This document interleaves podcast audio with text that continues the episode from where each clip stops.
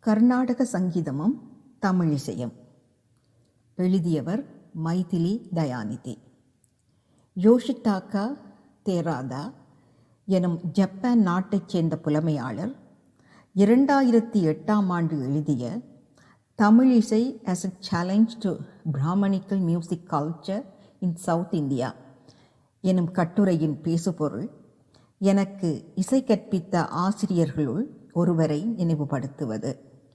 அக்காலத்தில் சென்னையில் பிரபல்யமான சங்கீத வித்வான்களுள் ஒருவராக திகழ்ந்த அவர் பண்டை தமிழிசை பற்றிய ஆய்வு நூல்கள் எழுதியவர். அவர் மதராஸ் மியூசிக் அகாடமியில் அல்லது சங்கீத வித்வத் சபையில் பாடுவதற்கு ஆயிரத்து தொள்ளாயிரத்தி எழுபத்தெட்டாம் ஆண்டு முயற்சி செய்தார் எனினும் அது கைகூடவில்லை. அதனால் விசனமுற்றிருந்தார். சங்கீத வித்வத் சபையில் பாடுவது என்பது மிக்க கௌரவமானதொன்றாக கருதப்பட்ட காலம் அது. முதலியார் வகுப்பைச் சேர்ந்த அப்பெண்மணிக்கு சங்கீத வித்வத் சபையில் பாட சந்தர்ப்பம் கொடுக்கப்படாமைக்கு வித்வான்களிடையே நிலவிய கடும் போட்டியே காரணம் என்று நினைத்திருந்தேன். ஆனால் இருபதாம் நூற்றாண்டு தமிழிசை வரலாறு தொடர்பான நூல்களை படிக்கும் போதுதான் இத்தகைய புறக்கணிப்பின் பின்னணியில் சாதியம் தொழிற்பட்டிருக்கிறது என்பது புலனாயிற்று. தேரதா எழுதிய கட்டுரை கர்நாடக சங்கீதம் என வழங்கப்படும் தென்னிந்திய சங்கீதத்துக்கும் சாதிக்கும் இடையில் உள்ள தொடர்பினை ஆராய்கிறது. இந்நீண்ட கட்டுரையின் முக்கியமான பகுதிகளை தமிழில் மொழிபெயர்ப்பதன் மூலம் அது பேசும் விடயங்களை அறிமுகம் செய்வதே எனது நோக்கமாகும். ஆங்கிலத்தில் இருபத்தி நான்கு பக்கங்களில் அமைந்த இக்கட்டுரை தமிழ் இசையின் பிரதான இரு காலகட்டங்களை கூர்ந்து நோக்குகின்றது. ஒன்று தமிழிசை இயக்கம் தோன்றிய ஆயிரத்து தொள்ளாயிரத்து நாற்பதுகளை ஒட்டிய காலகட்டம். மற்றையது தமிழிசையின் சமகால நிலைமைகளில் அதிருப்தி அடைந்தோர் அதற்கு புத்துயிரூட்ட முயற்சிகள் எடுத்த ஆயிரத்து தொள்ளாயிரத்து தொண்ணூறுகளை ஒட்டிய காலகட்டம். இக்கட்டுரையில் தமிழிசை இயக்கம் தோன்றிய காலகட்ட பகுதியே நோக்கப்படுகிறது. ஆயிரத்து தொள்ளாயிரத்து தொண்ணூறுகளை அண்மித்த காலகட்டம் பற்றி இன்னொரு கட்டுரையில் பார்க்கலாம்.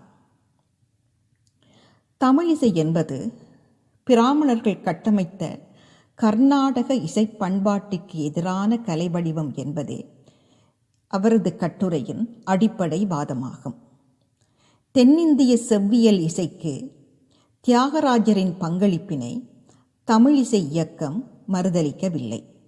ஆனால் தியாகராஜர் பிராமணிய சங்கீத பண்பாட்டின் பிரத்யேகமான சக்தி வாய்ந்த சின்னமாக இருபதாம் நூற்றாண்டின் முற்பகுதி முற்பகுதியில் மாற்றப்பட்ட முறைமையையே அது விமர்சிக்கின்றது என்று அவர் கூறுகிறார்.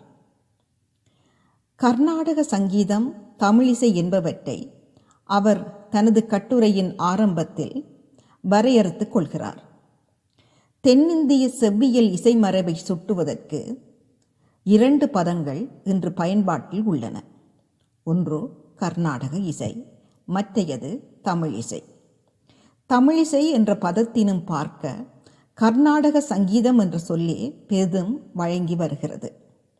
சங்கீதம் இசை என்ற இரு சொற்களுமே சாதி மொழி பிளவுகளை குறிப்பால் உணர்த்த வல்லவை. இக்கட்டுரையில் கர்நாடக சங்கீதம் என்பது தெலுங்கு வடமொழி கீர்த்தனைகளை முதன்மைப்படுத்தும் பிராமணர்களினால் ஆதரிக்கப்படும் இசைப்பண்பாட்டை குறிக்கும். மாறாக தமிழ் இசை என்பது தமிழ்மொழி பாடல்களை மையமாக கொண்டு தமிழர்களினால் மரபு ரீதியாக வளர்க்கப்பட்ட இசை என பிராமணர் அல்லாதார் முன்னிறுத்தும் இசையாகும். கர்நாடக இசையையும் தமிழ் இசையையும் வேறுபடுத்துவன இசை அம்ஸ் அல்ல. மொழியும் சாதியும் ஆகும் என்பது கருத்தில் கொள்ளப்பட வேண்டியவை. இப்புலமையாளரின் கட்டுரை எவ்வளவு தூரம்? சங்கீத வித்வத் சபையானது பிராமண வாக்கியகாரர்களை மையமாக கொண்ட வரலாற்றினை தொடர்ச்சியாக அங்கீகரிப்பதன் மூலம் பிராமணர்கள் தமது அதிகாரத்தை இசைத்துறையில் நிலைநாட்டவும் தக்க வைத்து கொள்ளவும் பங்களித்துள்ளது என்பதையும் எந்த அளவுக்கு பிராமணர் அல்லாதாரின் சங்கங்கள் சங்கீத வித்வத் சபைக்கு எதிரான சக்திகளை உருவாக்குவதற்கு ஒடுக்கப்பட்டவர்களின் கருத்துக்களை முன்வைத்துள்ளன என்பதையும் மதிப்பிடும் நோக்கத்துடன் எழுதப்பட்டதாகும் சங்கீத வித்வத் சபை. முதலில் அவர் பிராமணிய சங்கீத பண்பாட்டின் கோட்டையான சங்கீத வித்வத் சபையின் செயற்பாடுகளை ஆராய்கின்றார். சங்கீத வித்வத் சபையானது ஆயிரத்து தொள்ளாயிரத்து இருபத்தி ஏழில் மதராஸில் நடந்த இந்திய காங்கிரஸ் கூட்ட தீர்மானத்துக்கு அமைவாக மதராஸில் ஆயிரத்து தொள்ளாயிரத்து இருபத்தி எட்டாம் ஆண்டு நிறுவப்பட்டது. தென்னிந்திய செவ்வியல் இசைமரபு இதற்கு முன்னதாக தஞ்சாவூர் முதலிய அரசவைகளின் ஆதரவில் செழித்திருந்தது. ஆனால் பத்தொன்பதாம் நூற்றாண்டின் நடுப்பகுதியில் காலனித்துவ ஆட்சியில் இவ் அரச சபைகளின் வீழ்ச்சி காரணமாக இசைக்கலைஞர் இசைக்கலைஞர்கள் புதிய புரவலர் நாடி மதராஸ் பட்டினத்துக்கு சென்றார்கள். நகரத்தில் உதயமாகும் உயர் மத்தியதர வகுப்பினரின் ரசனைக்கேற்ப இக்கலைஞர்களின் இசையை மீளுருவாக்கம் செய்ய வேண்டிய தேவை ஏற்பட்டது. மதராஸ் நகர சபாக்களில் கச்சேரி வடிவில் மீளுருவாக்கப்பட்ட இசைக்கு அங்கீகாரம் வழங்கும் நிறுவனமாக சங்கீத வித்வத் சபை தொழிற்பட்டது. நிகழ்த்துகையிலும் ஆய்விலும் ஆரம்பம் முதலே ஈடுபட்ட சங்கீத வித்வத் சபை தென்னிந்திய செவ்வியல் இசையின் அதிசிறந்த கௌரவமிக்க செல்வாக்கு பொருந்திய முதன்மை நிறுவனமாக இன்று வரை திகழ்கிறது. வருடா வருடம் சங்கீத கலாநிதி பட்டங்களை மார்கழி மாத இசை விழாவில் வழங்கி வருகிறது.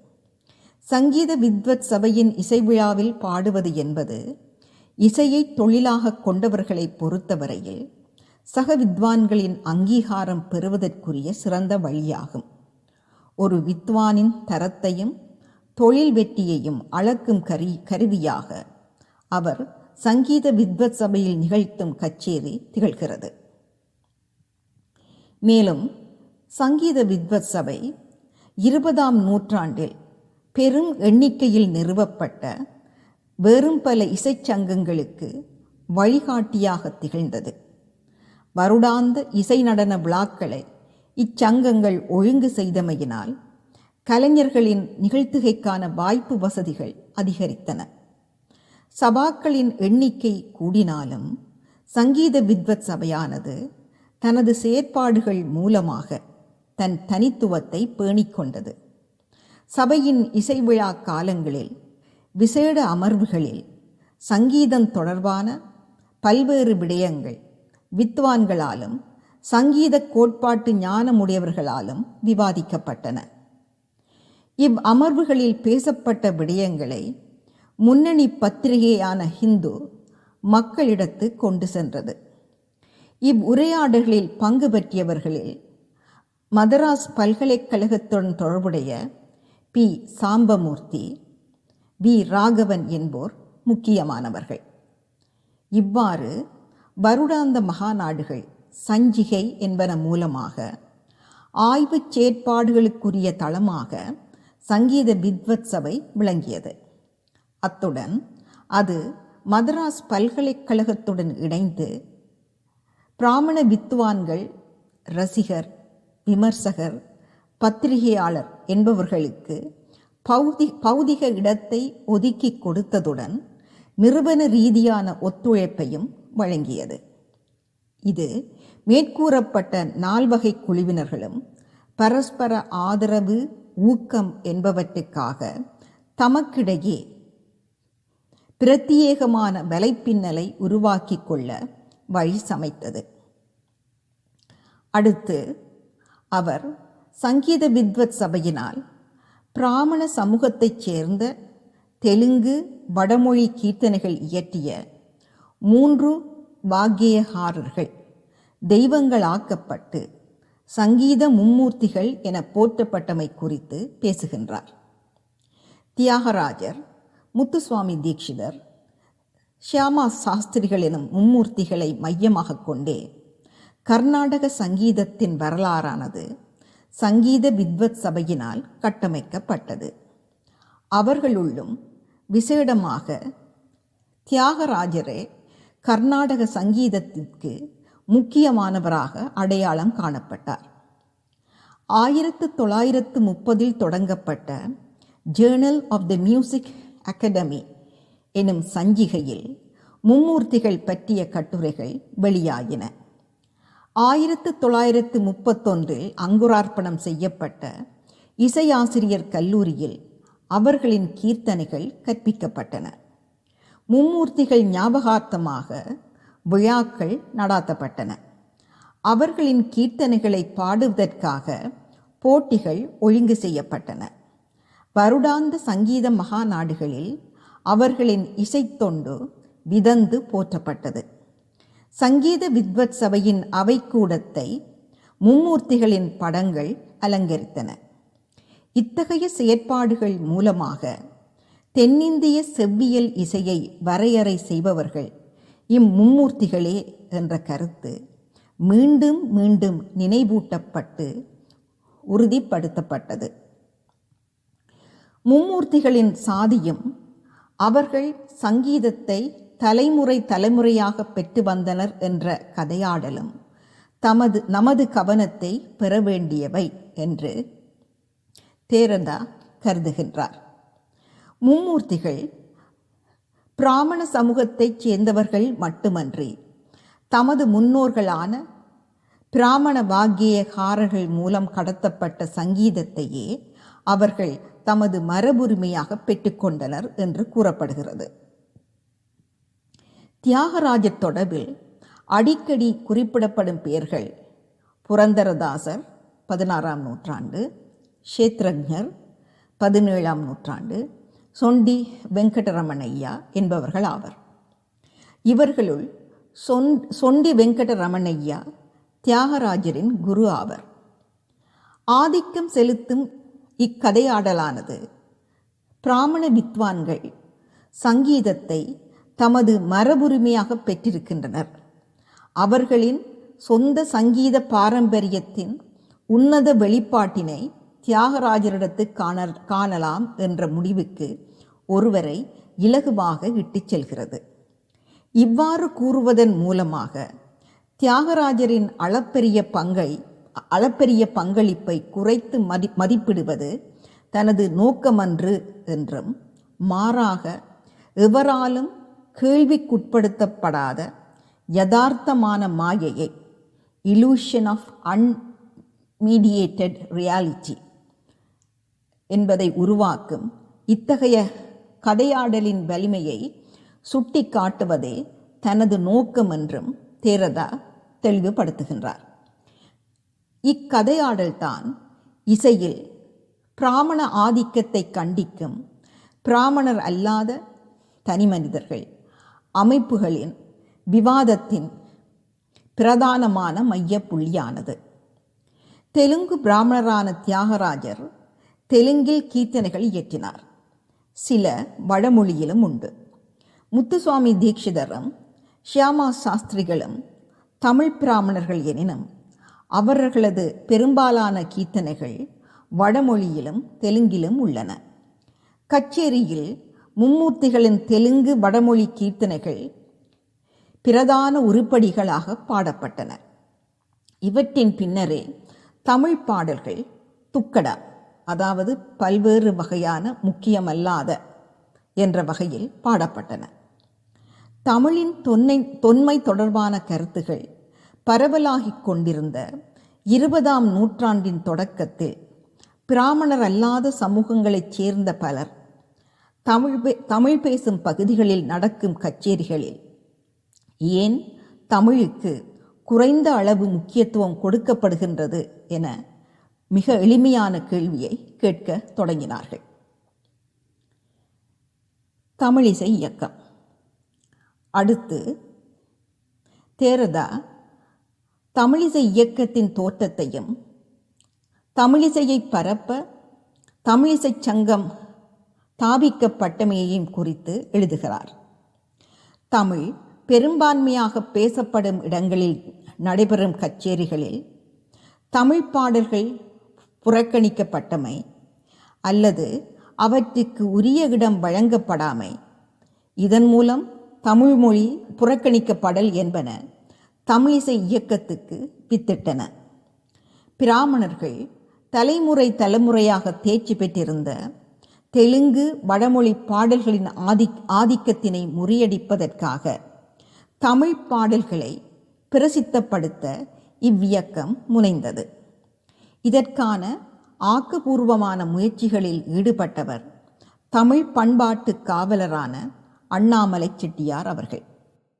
அவர் தான் நிறுவிய அண்ணாமலை பல்கலைக்கழகத்தில் தமிழிசைக்காக ஆயிரத்து தொள்ளாயிரத்து முப்பத்தைந்தாம் ஆண்டில் பெரு நிதியுதவி அளித்தார்.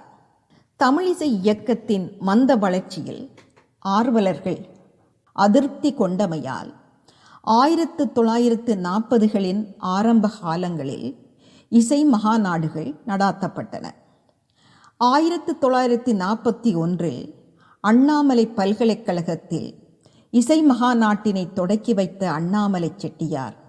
கச்சேரிகள் தமிழ் பாடலுடன் தொடங்கி தமிழ் பாடலுடன் நிறைவுறுதல் வேண்டும் என்றும் பெரும்பாலான கீர்த்தனைகள் தமிழித்தான் பாடப்படல் வேண்டும் என்றும் சிறுபான்மை வேறு மொழிகளில் அமைந்திருக்கலாம் என்றும் கூறினார். இக்கருத்து செவ்வியல் இசை உலகினை இடிமுழக்கம் போன்று அதிரச் செய்தது. இத்தகைய கருத்துகள் மகாநாடுகளிலும் ஊடகங்களிலும் பொதுக்கூட்டங்களிலும் இசையில் மொழியின் பங்கு என்ற பிரச்சினை பற்றிய மிகச் சூடான விவாதங்களை தோற்றுவித்தன. பிராமணர் அல்லாதாரால் முன்னெடுக்கப்பட்ட தமிழிசை இயக்கத்துக்கான எதிர்ப்பு சங்கீத வித்வத் சபையில் இருந்தும் அதனுடன் தொடர்புற்றிருந்த பிராமணர்களிடம் இருந்தும் எழுந்தது. இவ் எதிர்ப்பினை நான்கு வகையாக பாகுபடுத்தலாம். முதலாவது மொழியை விட இசையே முக்கியம் என்ற வாதம். ஆயிரத்து தொள்ளாயிரத்தி நாற்பத்தொன்றில் நிறைவேற்றப்பட்ட அண்ணாமலை பல்கலைக்கழக தீர்மானத்திற்கு எதிராக முடிகொண்டான் வேங்கடராமையர் சங்கீதம் உச்சநிலையை எட்டும்போது அதற்கு மொழி அவசியமில்லை என்றார் சங்கீதத்தின் சாரம் ராகமே அன்றி மொழி அன்று என்ற கருத்து பலரால் வலியுறுத்தப்பட்டது.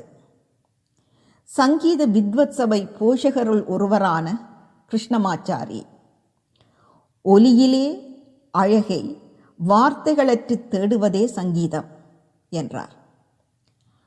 ஆயிரத்து தொள்ளாயிரத்து நாற்பத்தொன்றில் நடைபெற்ற மகாநாட்டில் சங்கீத வித்வத் சபை சகல இசைக்கலைஞர்களினதும் ரசிகர்களினதும் நோக்கம் செவ்வியல் இசையான கர்நாடக சங்கீதத்தின் அதியுயர் தரத்தை பேணி பாதுகாப்பதாக இருத்தல் வேண்டும்.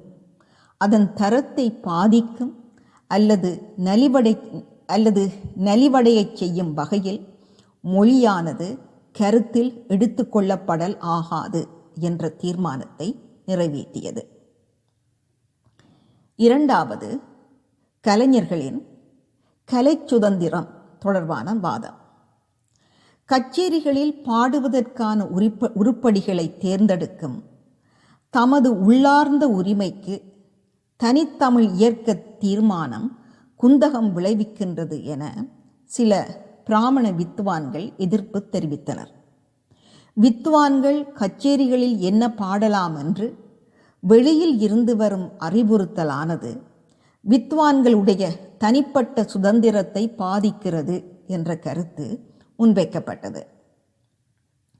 ஆயிரத்து தொள்ளாயிரத்து நாற்பத்தொன்றில் நடைபெற்ற சங்கீத வித்வத் சபை மகாநாட்டிலே முசிறி சுப்பிரமணிய ஐயர் சங்கீத வித்வானுக்கு தான் பாடும் உருப்படிகளை தெரிவு செய்யும் உரிமை உண்டு என்பதை வலியுறுத்தினார். முசிறி தமிழிசை இயக்கத்தின் நோக்கத்தை விட அது தன் குறிக்கோளை நிறைவேற்ற முயலும் வழிவகைகளையே எதிர்த்தார் என்பது குறிப்பிடத்தக்கது. செம்மங்குடி ஸ்ரீனிவாச ஐயர் நல்ல இசையை பொதுசனத்தினால் வரையறுக்க முடியாது என்றும் இசையில் ஜனநாயகம் என்பது ஒரு தீமை எனவும் கூறினார். மூன்றாவது உயர்தரத்தினதான கீர்த்தனைகள் தமிழில் இல்லை என்ற வாதம். பெருமைமிகு பாக்கியகாரர்கள் தெலுங்கு வடமொழி எனும் மொழிகளில்தான் கீர்த்தனைகளை இயற்றியுள்ளனர். பிற மொழிகளில் இருக்கும் தரமான அக்கீர்த்தனைகளை கைவிட்டு தமிழ் கீர்த்தனைகளை பிரபலப்படுத்தல் தவறாகும் என்ற கருத்து முன்வைக்கப்பட்டது. இவ்வாதத்துக்கு பின்னால் இருப்பது தெலுங்கே இசைக்கு உகந்த மொழி என பரவலாக ஏற்றுக்கொள்ளப்பட்ட கருத்தாகும். பெரும் எண்ணிக்கையிலான தமிழ் பாடல்களை கச்சேரிகளில் சேர்த்து கொள்வது கர்நாடக சங்கீதத்தின் தரத்தை குறைக்கும் என்பதே சங்கீத வித்வத் சபையின் பொதுவான எண்ணமாக இருந்தது. இதற்கு தமிழிசை இயக்க ஆதரவாளர்கள் தமிழில் நல்ல தரமான கீர்த்தனைகள் உண்டு. ஆனால் அவற்றை சங்கீத வித்வான்கள் புறக்கணித்து விட்டனர் என பதிலிறுத்தனர். பிராமண தமிழ் அறிஞரான ஊவே சாமிநாதையர் தமிழ் பாடல்கள் பாடும் வழக்கம் முற்காலத்தில் இருந்து பின்னர் அவ்வழக்கம் அற்றுவிட்டதென நினைவு கூர்ந்தமையை சுட்டிக்காட்டினர். வேறு சில தமிழிசை இயக்க ஆதரவாளர்கள் முத்துத்தாண்டவர் போன்றோரின் தமிழ் கீர்த்தனைகளில் ஆயிரத்து தொண்ணூறுகளில் தெலுங்கு மோகம் பிடிக்கும் வரை கர்நாடக சங்கீதத்தில் செல்வாக்கு செலுத்தியது என்று கூறி. அதே சமயம் தமிழிசை இயக்கத்தினர் உயர்ந்த தரமுள்ள தமிழ் கீர்த்தனைகளின் எண்ணிக்கையை பெருப்பிப்பதிலும் கவனம் செலுத்தினர். பணப்பரிசுகளுடன் தமிழ் கீர்த்தனை போட்டிகள் அண்ணாமலை பல்கலைக்கழகத்தில் நடாத்தப்பட்டன. ஆயிரத்து தொள்ளாயிரத்தி நாற்பத்தி மூன்றாம் ஆண்டு முதல் அண்ணாமலை பல்கலைக்கழகம் ஆயிரத்து முன்னூறுக்கும் மேற்பட்ட கீர்த்தனைகளை சுரப்படுத்தி பல தொகுதிகளாக வெளியிட்டது. நான்காவது தமிழிசை இயக்கம் என்பது மொழி மற்றும் சாதிய காழ்ப்பின் அடிப்படையில் தோன்றி மறைமுகமாக இயங்கும் ஓர் அரசியல் இயக்கமாகும் எனும் வாதம். சங்கீத வித்வத் சபையை பொறுத்தவரையில் தமிழிசை இயக்கம் என்பது இசையை பற்றியதே அல்ல. மாறாக பிராமண கருத்தியலையும் அதிகாரத்தையும் தந்திரமாக தோற்கடிப்பதற்கான பிராமணர் அல்லாதாரின் அரசியற் கட்சியின் அதாவது நீதி கட்சியின் வடிகாலே எனும் கருத்தை கொண்டிருந்தது. ஆனால் தமிழிசை இயக்கத்தினர் சி. ராஜகோபாலாச்சாரியார் கல்கி கிருஷ்ணமூர்த்தி போன்ற பல பிராமண தமிழிசை ஆதரவாளர்கள் இருப்பதை சுட்டிக்காட்டி சங்கீத வித்வத் சபையின் இவ்விமர்சனத்தை நிராகரித்தனர். உண்மையில் சங்கீத வித்வத் சபையின் செயலாளராக கடமையாற்றிய இ. கிருஷ்ணய்யர் அதிகளவு தமிழ் கீர்த்தனைகள் பாடப்படல் வேண்டும் என்று ஆயிரத்து தொள்ளாயிரத்து இருபத்தொன்பதாம் ஆண்டிலேயே கூறியிருந்தார். ஆனால் சங்கீத வித்வத் சபையில் அவர் ஒரு விதிவிலக்கு. ஆயிரத்து தொள்ளாயிரத்து நாற்பத்தோராம் ஆண்டு தமிழிசை இயக்கத்தை கண்டிக்க சங்கீத வித்வத் சபை எடுத்த தீர்மானம் அவர் நிலைப்பாட்டை பிரதிபலிக்கவில்லை. இருதரப்பு வாதங்களையும் ஓர் இணக்கப்பாட்டுக்கு கொண்டு வரும் அவர் முன்மொழிவை அனைத்து பிராமணர் நிபுணர் குழு நிராகரித்து விட்டது. தமிழிசை சங்கம். தமிழிசை தொடர்பான சர்ச்சைகள் உச்சக்கட்டத்தில் இருந்தபோது தமிழிசை சங்கம் ஆயிரத்து தொள்ளாயிரத்தி நாற்பத்தி மூன்றாம் ஆண்டு தாபிக்கப்பட்டது சங்கீத வித்வத் சபையின் கடுமையான எதிர்ப்பிற்கு முகம் கொடுத்த தமிழிசை இயக்க முன்னோடிகள் தங்கள் நம்பிக்கைகளின் அடிப்படையில் ஓர் அமைப்பொன்றை தாபிக்க வேண்டியதன் அவசியத்தை உணர்ந்தனர். சங்கீத வித்வத் சபையின் ஆதிக்கத்துக்கு சவால் விடும் வகையில் தமிழிசை பாடல்கள் பலவற்றை உள்ளடக்கிய வருடாந்த இசை நிகழ்வை டிசம்பரில் தமிழிசைச் சங்கம் ஒழுங்கு செய்தது.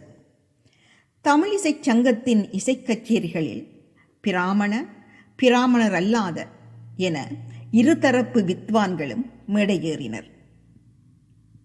ஆனால் சங்கீத வித்வத் சபையில் கச்சேரி செய்யும் பிராமணர் அல்லாத வித்வான்களின் எண்ணிக்கையை விட தமிழிசைச் சங்கத்தில் பிராமணர் அல்லாத வித்வான்களின் எண்ணிக்கை மிகவும் அதிகமாக இருந்தது. அத்துடன் தமிழிசை மகாநாடுகளையும் சங்கம் நடாத்தியது. இம்மகாநாடுகளில் பழந்தமிழ் இசைக்கும் சமகால இசைக்கும் உரிய தொடர்புகள் ஆராயப்பட்டன. தமிழிசையை பிரபலப்படுத்த ஆயிரத்து தொள்ளாயிரத்தி நாற்பத்தி நான்கில் மதராஸிலும் பின்னர் ஏனைய இடங்களிலும் தமிழிசை கல்லூரிகள் ஆரம்பிக்கப்பட்டன. பாடத்திட்டத்தில் பிறமொழி பாடல்கள் விளக்கப்பட்டன. பெரும்பாலும் வாய்ப்பாட்டி வாய்ப்பாட்டிசையிலேயே பயிற்சி அளிக்கப்பட்டது. பெரிய மேளத்துக்கான அதாவது நாதஸ்வரம் தவில் கற்கநெறியும் உருவாக்கப்பட்டது. தமிழ் பாடல்களையும் பெரிய மேளத்தையும் பிரபல்யப்படுத்துவதற்கு பணப்பரிசுகளுடன் போட்டிகள் நடாத்தப்பட்டன. பிராமணர் அல்லாத வித்வான்களே தமிழ் பாடல்களை பாடுபவர்களாக இருந்தமையால் தமிழிசைச் சங்கம் பிராமணர் அல்லாத இசைக்கலைஞர்களினதும் தமிழ் உருப்படிகளினதும் தனியொரு புரவலனாக விளங்கியது. பிராமணர் அல்லாத இசைக்கலைஞர்களின் கருத்துப்படி சங்கீத வித்வத் சபையும் பிராமணர் கட்டுப்பாட்டில் இருக்கும் இதர சங்கங்களும் பிராமண வித்வான்களுக்கே முன்னுரிமை அளித்தன. தமிழ் பாடல்களின் செல்வாக்கு. தமிழ் பாடல்கள் இன்று செல்வாக்குடையனவாக திகழ்கின்றனவா என்ற கேள்வியை தனது கட்டுரையில் தேரதா எழுப்புகின்றார். பல பிராமணர்கள் பிரதான செவ்வியலிசை நீரோட்டத்தில் தமிழ் பாடல்கள் படிப்படியாக கலந்துவிட்டன. ஆகவே தமிழிசை இயக்கத்தின் கோரிக்கை வெற்றி பெற்று விட்டது என்றே கருதுகின்றனர். ஆரம்பத்தில் தமிழிசை இயக்கத்தை விமர்சித்த முசிறி சுப்பிரமணிய ஐயரும் செம்மங்குடி ஸ்ரீனிவாச ஐயரும் முடிவில் தமிழிசை சங்கத்தின் ஆதரவில் நிகழ்ந்த கச்சேரிகளில் தமிழ் பாடல்கள் பாடியதுடன் இசைப்பேரறிஞர் என்ற பட்டத்தையும் முறையே ஆயிரத்து தொள்ளாயிரத்தி அறுபத்தி மூன்று ஆயிரத்து தொள்ளாயிரத்தி அறுபத்தி ஒன்பதாம் ஆண்டுகளில் பெற்றுக்கொண்டனர். எனினும் சங்கீத வித்வத் சபையிலும் பிராமணர்களினால் நிர்வகிக்கப்படும் சென்னையில் உள்ள ஏனைய சவாக்களிலும் தமிழிசை பாடப்படுவது கடந்த அறுபது வருடங்களில் பெரிதாக அதிகரித்துள்ளது என கூற இயலாது என தேரதா கூறுகின்றார்.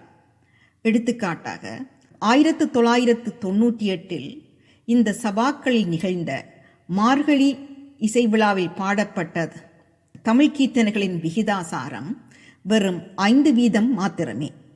இதே போன்றே ஆயிரத்து தொள்ளாயிரத்தி நாற்பத்தொன்பதில் தாபிக்கப்பட்ட தமிழ்நாடு அரசு இசைக் கல்லூரியில் இசைவேளாளரான திருப்பாம்பரம் எஸ் சண்முகசுந்தரம் அவர்கள் ஆயிரத்து தொள்ளாயிரத்தி எண்பத்தெட்டில் கல்லூரி முதல்வரான போது தெலுங்கு வடமொழி கீர்த்தனைகளை பெரும்பான்மையாக கொண்டிருந்த பாடவிதானத்தை மாற்றி தமிழ் கீர்த்தனைகளை புகுத்தியும் பிராமணர் அல்லாத வித்வான்களை ஆசிரியர் பணிக்கு அமர்த்தியும் என பல மாற்றங்களை செய்தாலும் ஆயிரத்து தொள்ளாயிரத்தி தொண்ணூற்றி ஒன்பதில் அவர் இளைப்பாறியதுடன் பாடவிதானத்தில் மீண்டும் தெலுங்கு வடமொழி பாடல்கள் ஆட்சி செலுத்தலாயின. ஆயினும் பிராமண சங்கீத புலமையின் இன்னொரு நிலையமாக திகழ்ந்த சென்னை பல்கலைக்கழகத்தின் பாடவிதானத்தில் தமிழிசைக்கு முதன்மை கொடுக்க வேண்டும் என்ற தீர்மானம் அப்பல்கலைக்கழகத்தின் பிராமணர் அல்லாத உபவேந்தர் காலத்தில் முன்னெடுக்கப்பட்டு அமுற்படுத்தப்பட்டது. இரண்டாயிரத்தி நான்காம் ஆண்டில் பல்கலைக்கழக பாடவிதானம் தமிழை மையமாக கொண்டே அமைந்திருந்தது. அத்துடன் இசையில் புழக்கத்தில் இருக்கும் வடமொழி கலைச்சொற்களை தமிழ்ப்படுத்தல் வேண்டும் என்ற தீர்மானமும் நிறைவேற்றப்பட்டு அதை செயற்படுத்தும் முயற்சிகளும் ஆரம்பமாயின. தேரதா அவர்களின் கட்டுரையை இரு பாகங்களாக பிரித்து அதன் முதற் பாகத்தில் உள்ள முக்கிய விடயங்களை மொழிமாற்றம் செய்து தந்துள்ளேன். இப்பகுதியில் சங்கீத வித்வத் சபை செயற்பாடுகளும் அதற்கு எதிராக தோன்றிய தமிழிசை இயற்கை செயற்பாடுகளும் விவரிக்கப்பட்டன. இறுதியாக பிராமணர் நிர்வகிக்கும் சங்கீத சபாக்களில் ஆயிரத்து தொள்ளாயிரத்து தொன்னூறுகளின் பிற்பகுதியில் தமிழிசையின் அதிக முன்னேற்றம் இல்லாத நிலை பற்றியும் அதே சமயம் சென்னை பல்கலைக்கழக பாடவிதானத்தில் தமிழிசைக்கு முக்கியத்துவம் வழங்கப்பட்டமை பற்றியும் அவர் குறிப்பிட்டார். இனி ஆயிரத்து தொள்ளாயிரத்து தொன்னூறுகளில் பிராமணிய சங்கீத கலாச்சாரத்துக்கு எதிராக தோன்றிய புதிய தீவிரவாதம் குறித்து அவர் என்ன கூறுகின்றார் என்பதை அடுத்த கட்டுரையில் பார்ப்போம்.